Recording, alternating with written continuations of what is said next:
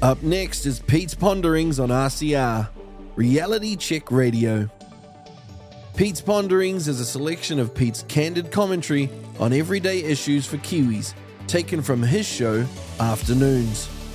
Listen to the live broadcast of Peter Williams' afternoon show at 1 p.m. Mondays, Wednesdays, and Fridays, right here on RCR, Reality Check Radio.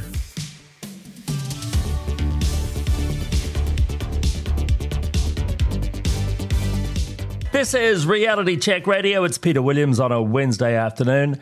You know, David Seymour is still, without doubt, the cleverest politician in the country by some distance. He is winding up the lefties and the woke in magnificent style as they continue to take offence at this joke he made last week about the, well, let's face it, the officially useless Ministry for Pacific Peoples. How anybody can defend a ministry which has done nothing of significance in the entire time of its existence is something I can't figure out. But David Seymour's joke about Guy Fawkes has been so badly misquoted, a TV presenter has had to apologise, and the Prime Minister confused himself so much that Seymour was able to get Chris Hipkins in the House to revert to that tired old tactic of saying David Seymour is playing the race card. It is so obvious he is not playing the race card at all. He is quite rightly calling out a government ministry which is just not value for money with millions of taxpayer dollars and is not achieving anything. David Seymour wants the public service to provide worthwhile services in a cost efficient manner. Is there anything wrong with that? God, even the National Party is carrying on like a wet fish in this whole episode, too. Christopher Luxon said he didn't agree with Seymour's comments. Dear God, I mean, not only is he bald and boring, but he's also got no sense of humour either. And a potential National List MP, Agnes Loheni, said the comments were insensitive. I mean, it makes you want to scream. Can nobody make a joke anymore? But just remember the root cause of all this the Ministry for Pacific Peoples is useless and it should be disbanded. You're listening to Pete's Ponderings on RCR, Reality Check Radio. It is very much election season in this country. Even if Chris Hipkins says the campaign is not underway yet, it really is. We all know that. And as if there weren't enough already, it looks like we have even more reasons to be concerned with the prospect of a country led by a national party that doesn't really seem to know what it stands for. David Seymour and ACT is making the play for the right and the centre right in this election campaign, and they're doing it very strongly.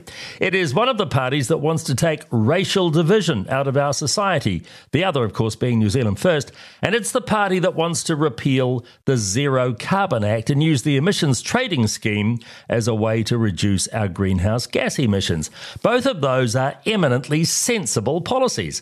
But the National Party is ruling out completely repealing the Zero Carbon Act and seems very, very lukewarm about having Parliament define the principles of the Treaty of Waitangi. So all Christopher Luxon is proving yet again is that unless acts put a rocket international, uh, the country is just going to drift along, taxing this and racially dividing that and not putting any aspiration and ambition back into the country. Christopher Luxon is absolutely right when he says the country has lost its mojo, but he is just not cut out to be the guy that is going to put any mojo back into the country. The net zero ambition is a case in point. If you really believe that New Zealand reducing its CO2 emissions will make any difference to the world's climate, and frankly, just plain common sense tells you it won't, then we can get to net zero by using the ETS, the emissions trading scheme, and making the major emitters pay for the excess CO2 they emit through buying carbon credits. It's a very simple concept, free of the ideology of the climate zealots at the Climate Change Commission and in the Green Party. As for defining treaty principles, well, frankly, it's about time. I note that Willie Jackson says the principles have been entrenched by top legal experts.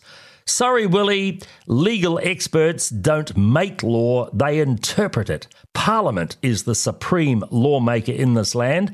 And after nearly 50 years, It's about time Parliament took some responsibility for defining the woolliest and most ill defined phrase in our legislative history the principles of the Treaty of Waitangi. What are they? Our elected representatives should fix the work that judges have been allowed to do for too long.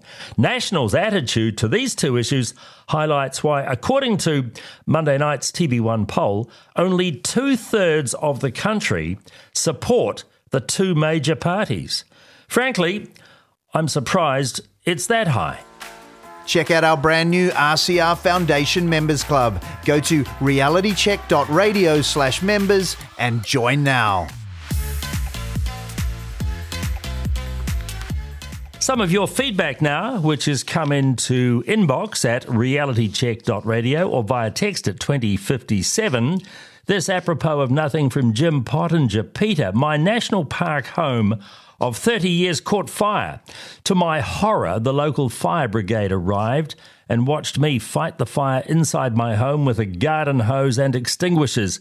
This went on for a crazy 47 minutes, fighting it by myself until Owhango and Manunui brigades arrived. Their excuse was they had no supervisor. It's affected both myself and my lady Joy. We feel very betrayed. Wokeness won, common sense lost. Please help because FENZ, Fire and Emergency New Zealand, and the mainstream media won't reply. Jim, I don't know what we can do, but gee, thanks for bringing this to our attention. That sounds appalling that the local fire brigades would not come and help you because they had no supervisor. yes, this is New Zealand today. Safety first, despite the fact that your house might be burning down. Uh, regarding the Sam Bailey interview, still plenty of correspondence uh, about this Dr. Sam Bailey that we featured here uh, on a Friday afternoon, what, over a week ago now. If you speak again to Sam Bailey, can you tell her that she and her husband are very brave and admirable for putting ethics first? I utterly love how she didn't turn up to court. Well, it was her health practitioners disciplinary tribunal hearing, not specifically a court. I utterly love how she didn't turn up because she didn't care. I just think she's so strong, and if more people stood where their morals were, we might not be in this mess in the first place. Or maybe we would because many people don't have morals. If more people were like her, we would be in a very good place. Thanks again. Thank you, Sophie, for writing to us. Another letter about Sam Bailey. Sam Bailey is one of the few deciding honesty is important. Her circus trial being conducted by the medical system, unquote, is an example of how much control the pharmaceutical companies have. Our current health system is not about health, but sickness. She wasn't invited to defend her position, so any sense of justice was absent. Our so called health system needs a reboot, a proper investigation into the role Pfizer played in the pandemic will show the government weakness, and maybe their contract will finally be seen. Not holding my breath. That's from Kingsley. Kingsley, I'm not holding my breath either for that. And then this from Steve Russell re your concern about a shortage of doctors and nurses. A very simple solution is to let jabbed health workers back into the hospitals. My understanding is that when the government lifted the mandates, they left it up to individual employers to set their own rules. Guess who the employers are at the hospitals? The DHBs, of course, which just happen to be run by the government. This seems so patently ridiculous that I'm starting to doubt it myself. Well, the DHBs don't exist anymore, Steve, of course. It's Health New Zealand, but you're right. Health New Zealand, or Te Whatu Ora, is still run by the government. And still, those uh, unvaccinated uh, health workers apparently are still not allowed back in the hospitals. Yes, it is ridiculous. Thank you for your correspondence. We will have more of your feedback later in the show for you. Our text machine is now live. Send us your thoughts by texting your message to 2057. That's 2057. So get in touch with us now.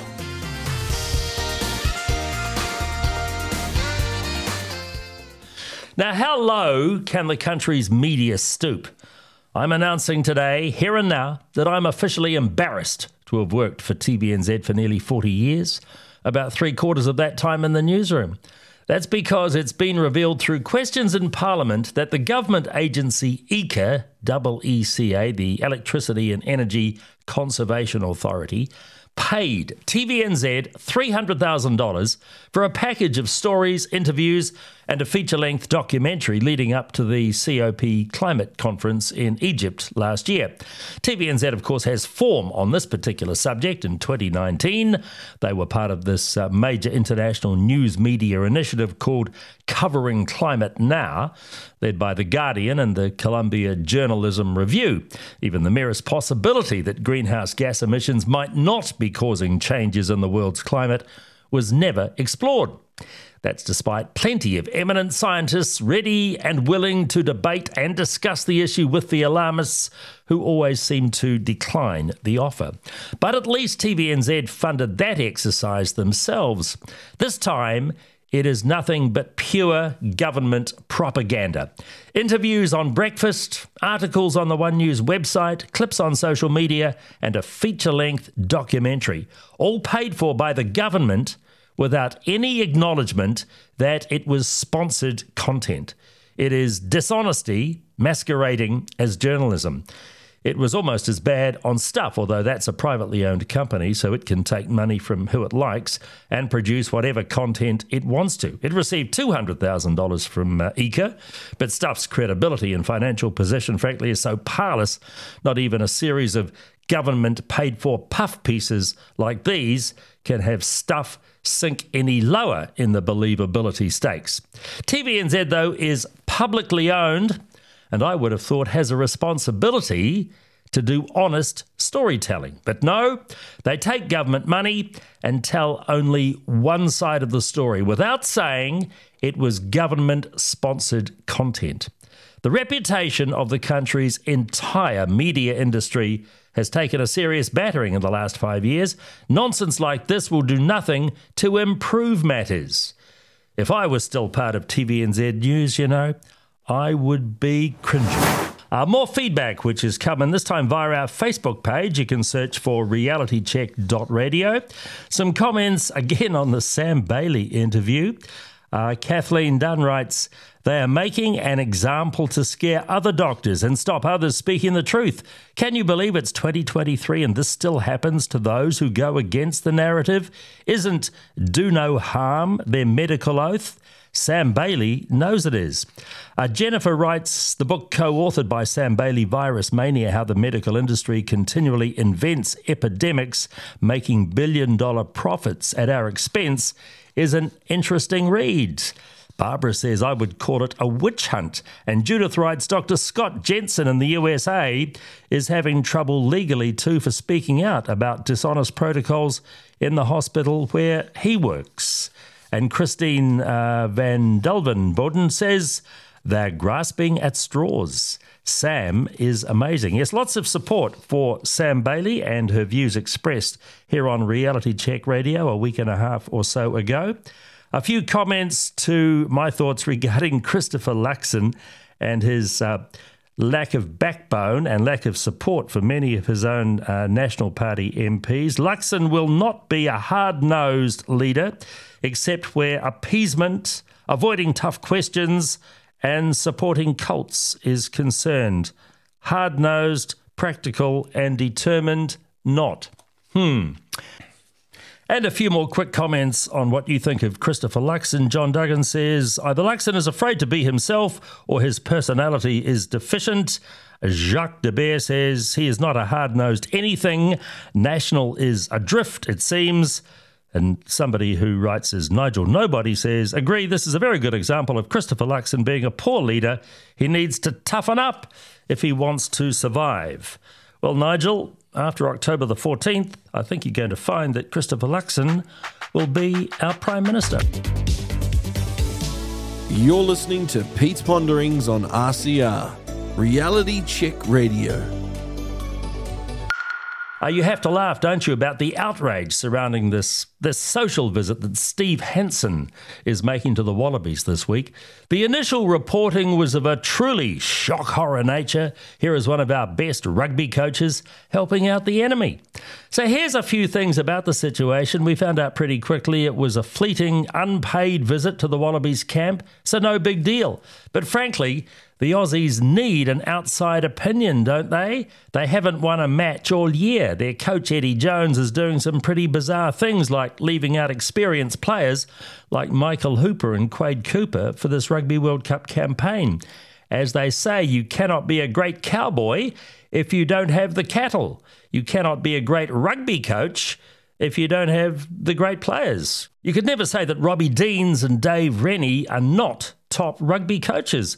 Look at what they did in Super Rugby in this country in years past. Both went to Australia and both failed. The problem is that the talent pool of oval ball players in Australia competing as rugby does with rugby league and AFL is just too shallow to have a consistently strong Wallaby team. The sport there needs help from New Zealand. If the game of rugby is to prosper worldwide, then there should be no mortgage on coaching ideas. New Zealand coaches as a cohort possess more intellectual property than coaches from any other country. That's why they're in such demand everywhere. Some, like Wayne Smith and Laurie Mains, don't want to share the love. Others, like Graham Henry and Alex Wyllie, were happy to help out Argentina as coaches. Frankly, if Steve Hansen can make a difference in the space of a social visit to the Wallabies over a few days, then he's an even better coach than what we know he is already. RCR is on a mission to revive honest media, and now you too can be an integral part of it by joining the RCR Foundation Members Club. Receive exclusive benefits only available to club members, including your own backstage pass to join the hosts for interactive behind the scenes discussions, along with our all new daily curated news summary, RCR Bites, that's delivered to your email box every morning, keeping you on the pulse of the news that matters in just a few minutes per day. To find out more, visit realitycheck.radio slash members to see how you can join the mission that's making a difference. Making a difference. I want to talk now about comedy. Great comedy is great for society. For a start, it makes us laugh, and there's never anything wrong with laughing. But comedy also exposes and reflects the ridiculous in society. Quite often, it offends people. In fact, through the ages, much great comedy has been horrendously offensive. But so what? We are allowed to offend, aren't we? And also to be offended? There's nothing wrong with being offended. We just shouldn't worry about that offence for too long. It's bad for the brain. There is comedy from half a century ago which we laughed very loudly at back then, uh, which is regarded as grossly offensive today. Remember Archie Bunker and his misogynist raving, calling his wife a dingbat, or his racist rants as he talked about Polacks and wops? We laughed at a man of the World War II generation struggling to adapt to the changing world of the early 1970s. Then there was Fawlty Towers and the offence it caused by its references to Nazi Germany. But it was funny. Nowadays, it seems comedy and humour is reduced to the tame and the pathetic.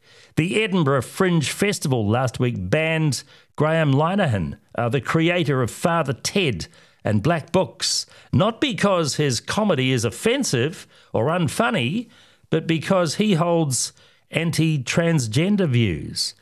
Not allowed to laugh at a man who has an unapproved opinion, are we? And then, just to show how tame, pathetic, and blunt edge the Edinburgh Fringe Festival has become, they've released their top 10 jokes of the festival. Here's a selection, and you can weep now or afterwards. I quote I thought I would start off with a joke about the Titanic, just to break the ice. Or Last year I had a great joke about inflation, but it's hardly worth it now. And this was the winner. I started dating a zookeeper, but it turned out he was a cheater. I mean, dear me, that's comedy, really? The winning joke only works when it's written down. This lot actually come nowhere near being as good as my favourite joke of all time, which I think is really, really clever. It actually came from the Edinburgh Fringe a few years ago. This is it. What does an agnostic, dyslexic insomniac do? Uh, he wakes up in the middle of the night and asks, Is there a dog? Our text machine is now live. Send us your thoughts by texting your message to 2057. That's 2057 So get in touch with us now.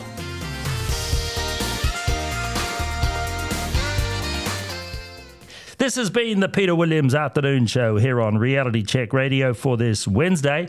Thank you for your company. If you'd like to get in touch, inbox at realitycheck.radio. My text is 2057, or you can comment on our Facebook page. Just search for Reality Check Radio. I look forward to talking with you again on Friday. You've been listening to Pete's Ponderings on RCR, Reality Check Radio. Remember, you can catch Pete's full show combining smooth sounds and candid commentary on everyday issues for Kiwis and the Peter Williams Afternoon Show on our live broadcasts 1 p.m. Mondays, Wednesdays, and Fridays. Right here on RCR, Reality Check Radio.